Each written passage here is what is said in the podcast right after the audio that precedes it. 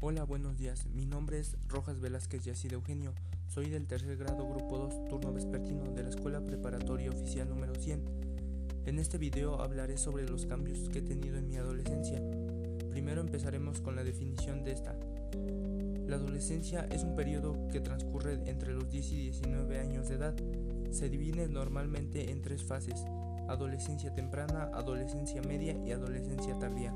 La adolescencia temprana es de los 10 a 13 años de edad, la adolescencia media de los 14 a 16 años y por último la adolescencia tardía de 17 a 19 años de edad.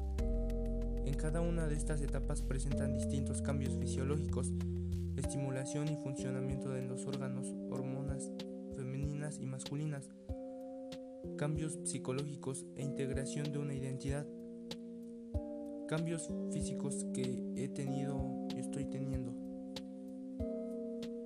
aumento de mi estatura. He subido de peso. Me han salido más granitos. Mi voz ha cambiado y he tenido crecimiento en vello facial como lo es la barba y el bigote. Los cambios físicos que he tenido es que casi no me interesaba entablar una conversación con mis padres. Por un tiempo dejé de prestar atención en la escuela Tenía más amigos, pero casi no amigas. Tiempo después me centré más en la escuela y me entró el deseo de experimentar cosas nuevas. Ahora es cómo ha, cómo ha cambiado mi relación